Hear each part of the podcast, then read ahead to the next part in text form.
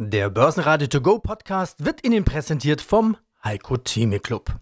Werden Sie Mitglied im Heiko Theme Club. heiko-theme.de Der Börsenpodcast. Börsenradio Network AG. Das Börsenradio. Marktbericht. Im Studio Sebastian Leben und Peter Heinrich. Außerdem hören Sie diesmal zu Bayer, Jochen Stanzel, Chefmarktanalyst von CMC Markets, zur Lage an den Börsen Marktanalyst Salah Boumidi von IG, zu Gold Vermögensverwalter Rolf Ehlhardt, zu den Zahlen von TAG Immobilien CFO Martin Thiel, zu Fontobel Risikoskala Vivian Sparenberg und Armin Gerhardt von der EFES AG zu Umweltkiller Netflix. Alle Interviews in ausführlicher Version hören Sie auf börsenradio.de oder in der Börsenradio App. Der DAX stürzt weiter ab. Am Donnerstag waren es zeitweise schon wieder 4% Minus. Die 12.500 Punkte Marke wurde weit unterschritten. Es ist nach wie vor die Corona-Angst, die sich breit macht, zusammen mit dem Virus. Prognosen werden nach unten angepasst. Das Wirtschaftsministerium hat eine Corona-Hotline eingerichtet. Die Kurse sind überall rot, auch beim Ölpreis. Auch die Wall Street eröffnete tiefrot. Der Dow Jones ist bis Börsenschluss Europa rund 1,5% im Minus. Der DAX konnte sich in der Stunde vor Börsenschluss wieder etwas erholen. Ein deutliches Minus blieb dennoch minus 3,2%, 12.367 Punkte.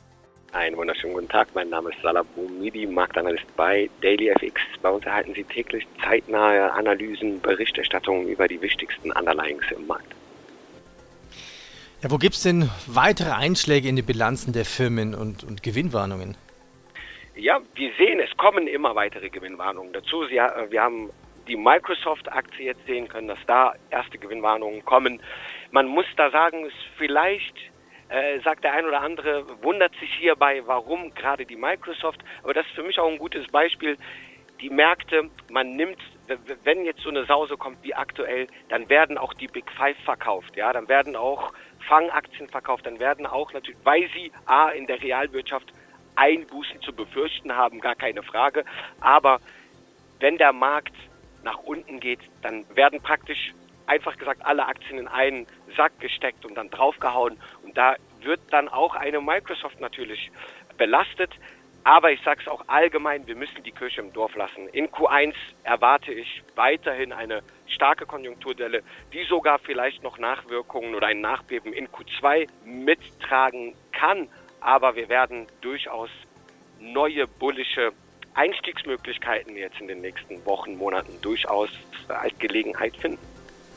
Also die Coronavirus-Krise hat auch den DAX fest im Griff. Heute sahen wir schon Punkte unter 12.500er Marke. Gestern hatte ich ein Interview mit Heiko Thiem und er sagte, der Aschermittwoch ist der Beginn des Kaufens. Er sagte, wir haben die Tiefen noch nicht gesehen. Der DAX könnte natürlich auch noch unter der 12.000er Marke fallen. Wir werden Angst haben, wenn wir die 12.500 Punkte Marke sehen. Und genau dann, wenn man Angst hat, muss man kaufen. Wie siehst du das mit deinen Chart-Tools? Kaufen, absichern. Was tun?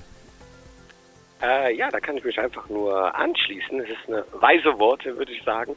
Ja, die charttechnisch ist die 12.500 Punkte Marke aktuell jetzt wichtig, vor allen Dingen vor dem Hintergrund, dass wir die 12.8 jetzt verloren haben. Man hat erwartet, dass wir uns da schon erholen. Aber wenn man was, ich interessiere mich sehr gern für die implizite Volatilität, für den VDAX, für diesen WIX. Sie wissen ja, Bumidi-Bänder basieren ja letztendlich darauf. Und am Montag, als die Sause in Amerika losging und nach unten ging, haben wir in der Spitze eine, ein Anstieg des WIXes von 43 Prozent gesehen, ist, wenn wir uns das mal anschauen, seit 1990 betrachtet, der siebtgrößte Anstieg der Volatilität im Dow Jones. Was ich immer in meinen Analysen zur Volatilitätsanalyse mache, ist, wenn wir so starke Anstiege in der Volatilität sehen, haben wir ganz oft rasch danach eine Mean Reversion gesehen, eine Rückkehr, eine tendenzielle Rückkehr zum zum Mittelwert oder zur Normalität. Mein Name ist Rolf Ehlhardt. Ich bin bei der ICM in Mannheim. Wir sind eine bankenunabhängige Vermögensverwaltung mit Sitz in Mannheim und Repräsentanz in Neuss bei Düsseldorf. Herr Ehlhardt, Corona macht sich breit, also das Virus und die entsprechende Krankheit Covid-19.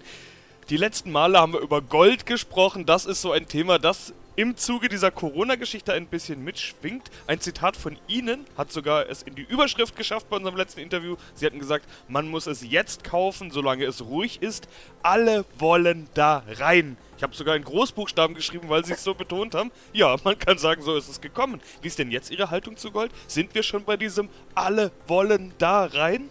Nein, da sind wir schon lange nicht. Ach Gott, das geht ja jetzt erst los. Viele haben natürlich umgeschwenkt. Aber es ist jetzt ein lebender Beweis. Die ganze Zeit habe ich ja theoretisch gesprochen. Man müsste theoretisch Gold kaufen. Man müsste theoretisch Aktien haben und man muss aufpassen bei Aktien. Jetzt hat der Anleger ja auch den Beweis der Richtigkeit dieses Vorgehens wenn man strategisch vorgeht und nicht wie ein Hund irgendeiner Wurst hinten nachhäschelt und sagt, da gibt's Aktiengewinne, da, da muss ich rein, das muss ich haben.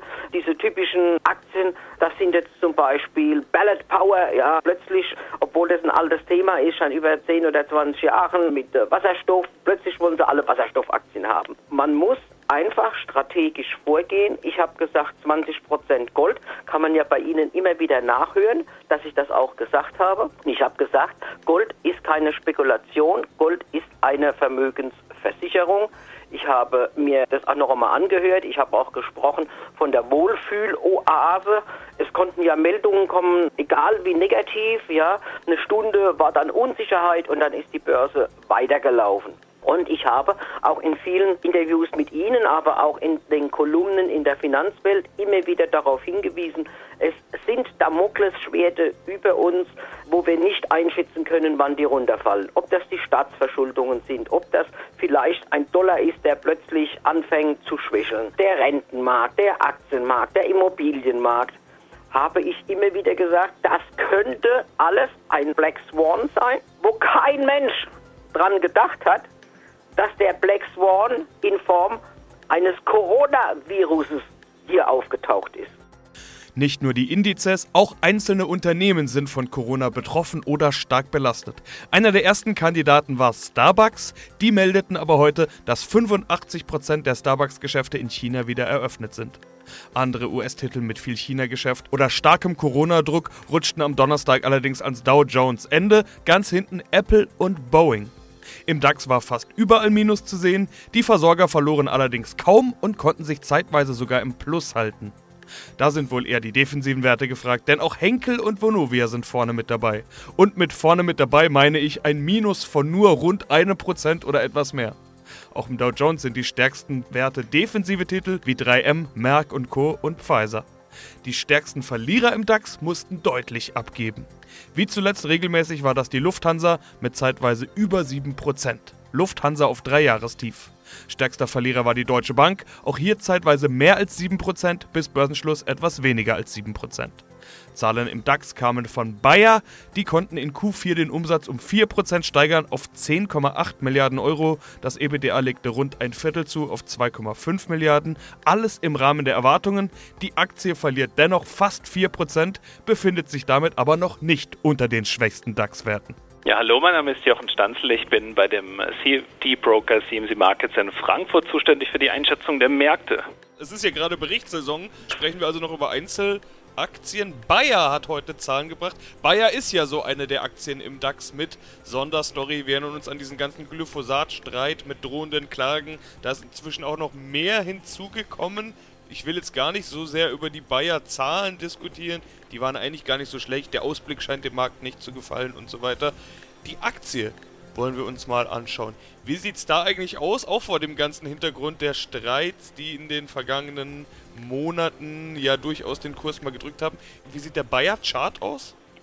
Also sie haben versucht, nach oben aufzudrehen über 80 Euro, Richtung 93 Euro wäre so ein Ziel gewesen. Wir haben eine Bodenbildung im Jahr 2011, ausgehend von 34 Euro 76 Cent bis 57 Euro und 1 Cent. Das haben wir verlängert nach oben und dann kam die ganze Glyphosat-Geschichte dazu mit der Akquisition von Monsanto. Und wir hatten den Punkt, wo der Boden entstanden ist, diese 57 Euro Marke, die haben wir getestet gehabt und zwar erfolgreich getestet im Juli, August 2019, also letztes Jahr Sommer 57 Euro. Dann sind wir nach oben gegangen, Erholung, Hoffnung, dass es eben einen Vergleich gibt bei Bayer eben mit diesen ganzen vielen tausend anhängigen Klagen, dass man sagt, macht eine Summe X und dann sieht man dann Schlussstrich. Dieses Ergebnis ist jetzt, dass wir bei 71 Euro nicht weitergekommen sind. Hier die aus dem Boden ist eine 61,8 Prozent Fibonacci-Preiserweiterung. Ja, also auch wieder mit diesen Trendverlängerungen und möglichen Zielen gearbeitet. Ein Widerstand 70,76 Euro auf Monatsschlusskursbasis sind wir da gerade dabei, ein Widerstandsmuster auszubilden, ein Evening Star Muster. Solange wir da nicht nachhaltig drüber schließen, ist da auch das Potenzial vom Markt, wo man sagt, okay, da kommen wir nicht weiter, da ist der Deckel drauf. Da war schon mal der Deckel drauf im Februar und März 2019. Er scheint immer noch da in dem Bereich Verkäufer zu geben. Wichtig wird sein, wenn wir jetzt wirklich in eine größere Korrektur gehen, die 70, 76 nicht zurückerobern können, dass dann auf der Unterseite die 57 Euro Marke hält dass wir da nicht nachhaltig drunter schließen, denn darunter zu schließen würde übersetzt bedeuten aus Sicht der Charttechnik die Bodenbildung aus dem Jahr 2011 in Frage zu stellen. Für den Moment intakter Boden und ein bisschen Enttäuschung einfach darüber, dass die Rallye nicht weitergegangen ist. Was an den Zahlen liegen mag, was vielleicht auch am Gesamtmarkt liegen mag. Mein Name ist Martin Thiel, ich bin Finanzvorstand der TRG Immobilien AG. Sie profitieren ja von der Entwicklung am Wohnmarkt. Das zeigen auch Ihre Jahreszahlen 2019. Wichtige Zahl in der Branche ist immer der FFO, deshalb wollen wir den auch nennen. Die operative Zahl Funds from Operations konnten Sie um 10% steigern auf 161 Millionen Euro. Begründet wird das mit deutlichem Anstieg des Mietergebnisses und im Vergleich zum vorher erneut reduzierten Finanzierungskosten. Sie haben die Prognose damit übertroffen. Das tun Sie ja häufiger, das ist nicht in diesem Jahr eine Ausnahme. Man sagt doch immer, Immobilien seien so ein planbares Geschäft. Wie kommt es, dass Sie da immer die Prognose übertreffen? Planen Sie vorsichtig? Ist das Under Promise Over Deliver oder wie kommt es, dass Sie die Prognose übertreffen? Also wir planen nicht bewusst so vorsichtig, dass wir die Prognose auf jeden Fall übertreffen. Aber nein, es ist einfach eine sehr gute Entwicklung, die wir in den letzten Jahren genommen haben. Das Geschäftsmodell, das TRG Immobilien hat, ist durchaus ein besonderes. Wir investieren ja nicht in den großen Städten, äh, nicht in großen Metropolen. Wir machen keine Modernisierungsprogramme für bestehende Mieter. Wir gehen ja in B- und C-Standorte. Das hat sich als sehr erfolgreich erwiesen. Wir haben da ein wirklich sehr, sehr nachhaltiges Mietwachstum, vor allem auch durch Leerstandsabbau. Das sind Dinge, die können Sie auch im Voraus auf ein Jahr nicht immer centgenau planen. Gerade der Leerstandsabbau ist manchmal etwas zyklisch, dann sind in einem Quartal mehr, in einem Quartal etwas weniger. Über den längeren Zeitraum hinweg haben wir aber, glaube ich, jetzt gezeigt bei Tego Immobilien, dass das Modell sehr, sehr gut funktioniert nicht nur unseren Mietern Vorteile bringen, indem wir eben ganze Quartiere in Regionen, die vorher über Leerstände hatten, wieder attraktiv machen, sondern auch für unsere Aktionäre wirklich sehr, sehr lohnend ist. Ja, die Aktionäre, die dürften sich besonders freuen, denn auch die Dividende soll erhöht werden. Das war ja schon geplant, also 80 Cent hatten sie sowieso schon angekündigt nach 75. Jetzt ist das Ergebnis besser ausgefallen als gedacht und damit wird auch die Dividende nochmal angehoben. 82 Cent statt den geplanten 80. Was ist das für ein Signal? Wollen Sie also auch das, was mehr als erwartet rauskam, an mehr Dividende ausgeben oder wie ist der Hintergrund? Ganz genau. Also wir wollen unsere Aktionäre einfach überproportional am Ergebnis beteiligen und die 82 Cent pro Aktie sind, glaube ich, eine wirklich sehr, sehr attraktive Zahl. Wir sind ja im Grunde ganz einfach aufgestellt. Wir schauen als Immobilienunternehmen auf das, was wirklich cashmäßig aus dem Vermietungsgeschäft übrig bleibt. Das klingt jetzt so nach einer Selbstverständlichkeit, aber man kann es auch anders formulieren. Was bei uns eigentlich weniger eine Rolle spielt, sind Dinge wie Bewertungsgewinne, sind Dinge wie NAV-Wachstum, sondern wir schauen wirklich, dass wir kontinuierlich Jahr für Jahr ein gesteigertes cashmäßiges Mietergebnis haben. Und daran wollen wir unsere Aktionäre teilhaben lassen. Mein Name ist Vivian Sparenberg und ich bin Produktmanagerin bei Fontobel. Also ich glaube, in jedem Tower in Frankfurt hat man sich schon hingesetzt, Krisenteams gebildet, was wäre wenn? Und das hat ja auch so ein bisschen von Tobel gemacht. Das Research-Team von von Tobel hat nun eine Risikoskala entwickelt, um die individuellen Unternehmensrisiken in Bezug auf die Epidemie zu quantifizieren. Wie definiert sich denn diese Skala und welche Firmen haben welches Risiko? Also Fontober Research hat es für sich nur auf die Schweiz bezogen, weil die Schweiz erstmal das Wichtigste für die Schweiz ist in dem Falle.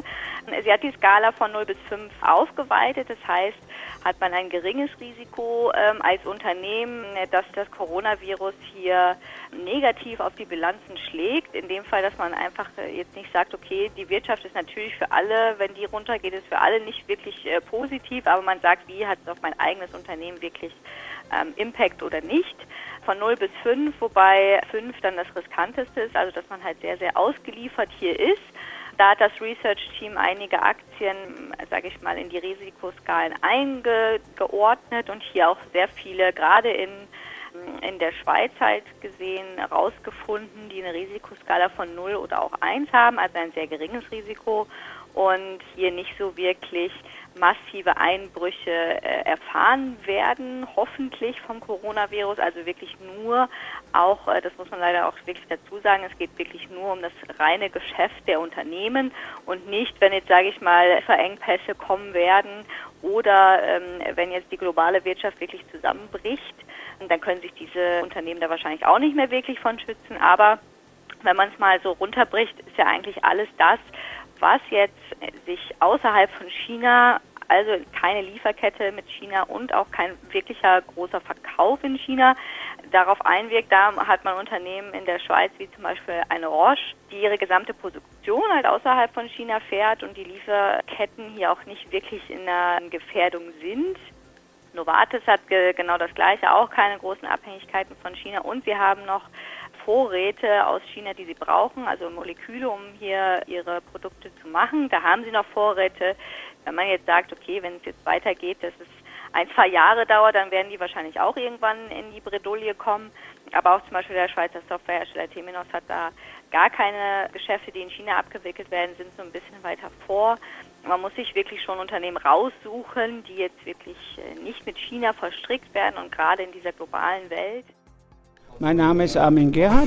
Ich bin der Vorstand von Effis AG. Die gesamte Firma ist zwar ein Fintech, aber ist schon 1984 gegründet worden. Damals hieß es halt noch nicht so. Wir sind in Davos, momentan ein super Event. Wir sind auf 2800 Meter. Hier treffen sich Vorstände, Techniker, Menschen, Wirtschaftsingenieure, Börsianer und diskutieren über die Umwelt. Und eines deiner Thesen ist, hey, stopp den Umweltkiller Internet. Jetzt bist du ja eine Internet-Company sozusagen. Du meinst aber auch Netflix, Blockchain, YouTube. Wie viel brauchen denn diese Firmen an Energie? Also da kann man jeden Tag ins Internet gucken und man kriegt jeden Tag neue Länderausgaben.